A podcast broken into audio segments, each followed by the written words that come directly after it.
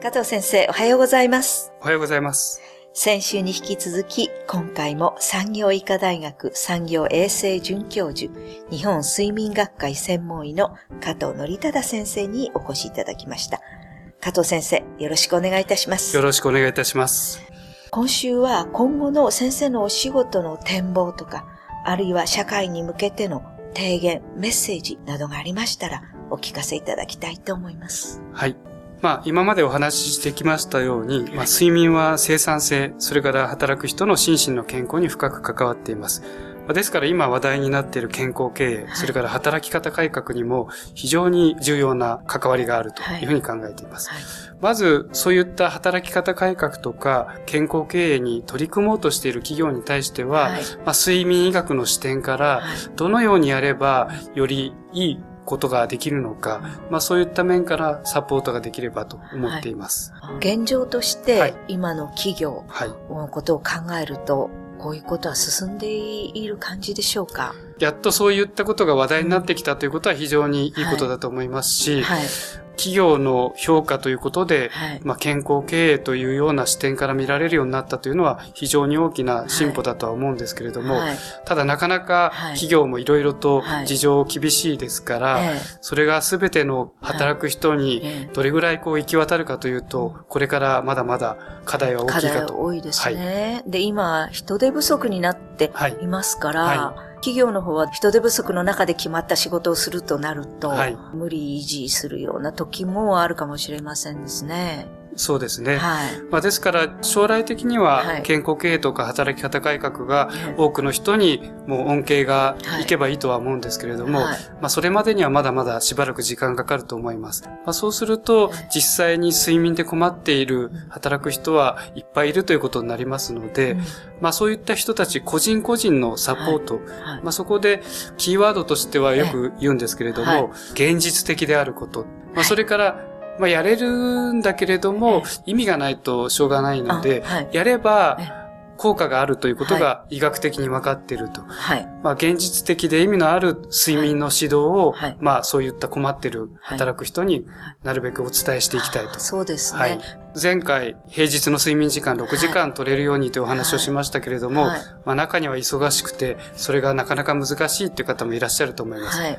まあそういった時に、農山行伝みたいなものがあれば、ええ。週の真ん中で1日ちょっと早めに帰って、はい。まあ定時とは言わなくてもええ。7時、8時に帰って、はい。休日並みにうん。長く寝たりすると、週の後半の疲れは全然違ってきますので、はい。毎日が無理だったら、はい。週の真ん中ぐらいでできませんか？そうすると、それぐらいならできるという方もいらっしゃいます。あとはまあ、こう、生活改善のことでも、細かなこと、食事のこととか、そうですね入浴のこととか、はいそういうことを教えれば、はい。また改善できる点もある。そうですね。はい。食事ということで言うと朝食が大事ということなんですけども、はいまあ、朝食もこうバランスのいい和食を取りましょうというと、はいなかなか一人暮らしの、うんまあ、独身のはい若手社員なんかできませんので、えでもコンビニエンスストアで売ってるような、はいまあ、ゼリー飲料とか、はい。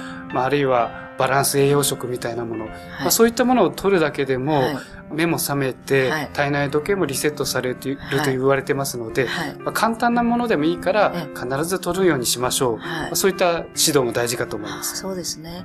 で、これなんか一回そういうのやって、成功体験を得ると、また次っていう風になりますね。はい。あの、一郎先生が言ってましたけども、はい。乗り越えられる程度のはい。ちっちゃな成功体験を積み重ねていくっていうのも非常に大事なことで、はい。いきなり理想を突きつけられてはい。できないで終わってしまうよりは、こういったことからやっていけばいいんだ。と。あ、これでやったら随分違うんだという実感を持っていただいて、はい。じゃあもうちょっとこうしたいとい。うのにつなげていければ、はい。いい働き方もできるかなと思います。そうですね。はい。なんか睡眠の具合が悪いなと思った人は、まあとにかく無理せずに、はいということですね。何かあの、ちょっと工夫していけば、そうですね。はい、いろいろ改善ができるというようなことをはい。先生は会社でお伝えできる、ということですね。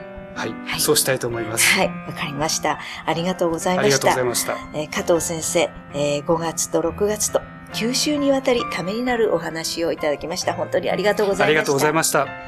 来週からはまた新たな専門の先生を迎えしてお伝えしてまいります。どうぞ楽しみに。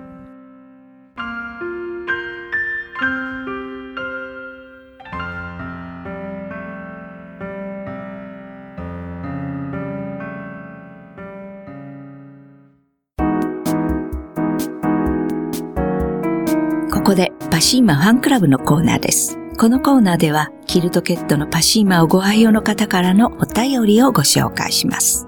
天然素材で日本製のものが良いと、年を取るほど感じていた私、前から気になっていたパシーマの枕カバー、キルトケット、パッドシーツを思い切って購入。その暖かさと肌触りの良さに感動。上下で包まれると優しくポカポカという感じで本当に癒されます。お便りありがとうございました。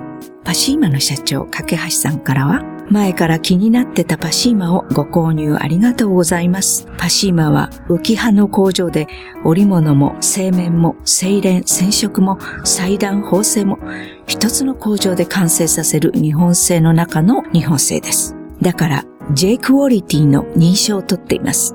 私どもが責任を持ってお届けします。というメッセージをいただきました。次のお便りをご紹介します。パシーマは大好きです。ボロボロのキルトケットを使用中です。でも捨てがたく使用しております。今回、アルツハイマー症でベッド生活になっている妻に誕生祝い、そして母の日も含め、パッドシーツをプレゼントします。きっと喜んでくれますよ。お便りありがとうございました。パシーマの社長、架橋さんからは、ボロボロになるまでのご愛用ありがとうございます。肌から感じる快適さは、どうも意識とは関係なくわかるみたいですよ。パシーマを握ってもらったら、きっとニコッとするのだと思います。笑顔を見たいですね。というメッセージをいただきました。以上、パシーマファンクラブのコーナーでした。パシーマ。免疫力は深い眠りから。くるまれて眠るとすっごく優しい肌触りで気軽に洗えて清潔だし使ってみたらわかるから。抜群の吸水性と肌触りガーゼと脱脂綿のキルトケットパシーマ詳しくはフリーダイヤル0120-28-8410 0120-28-8410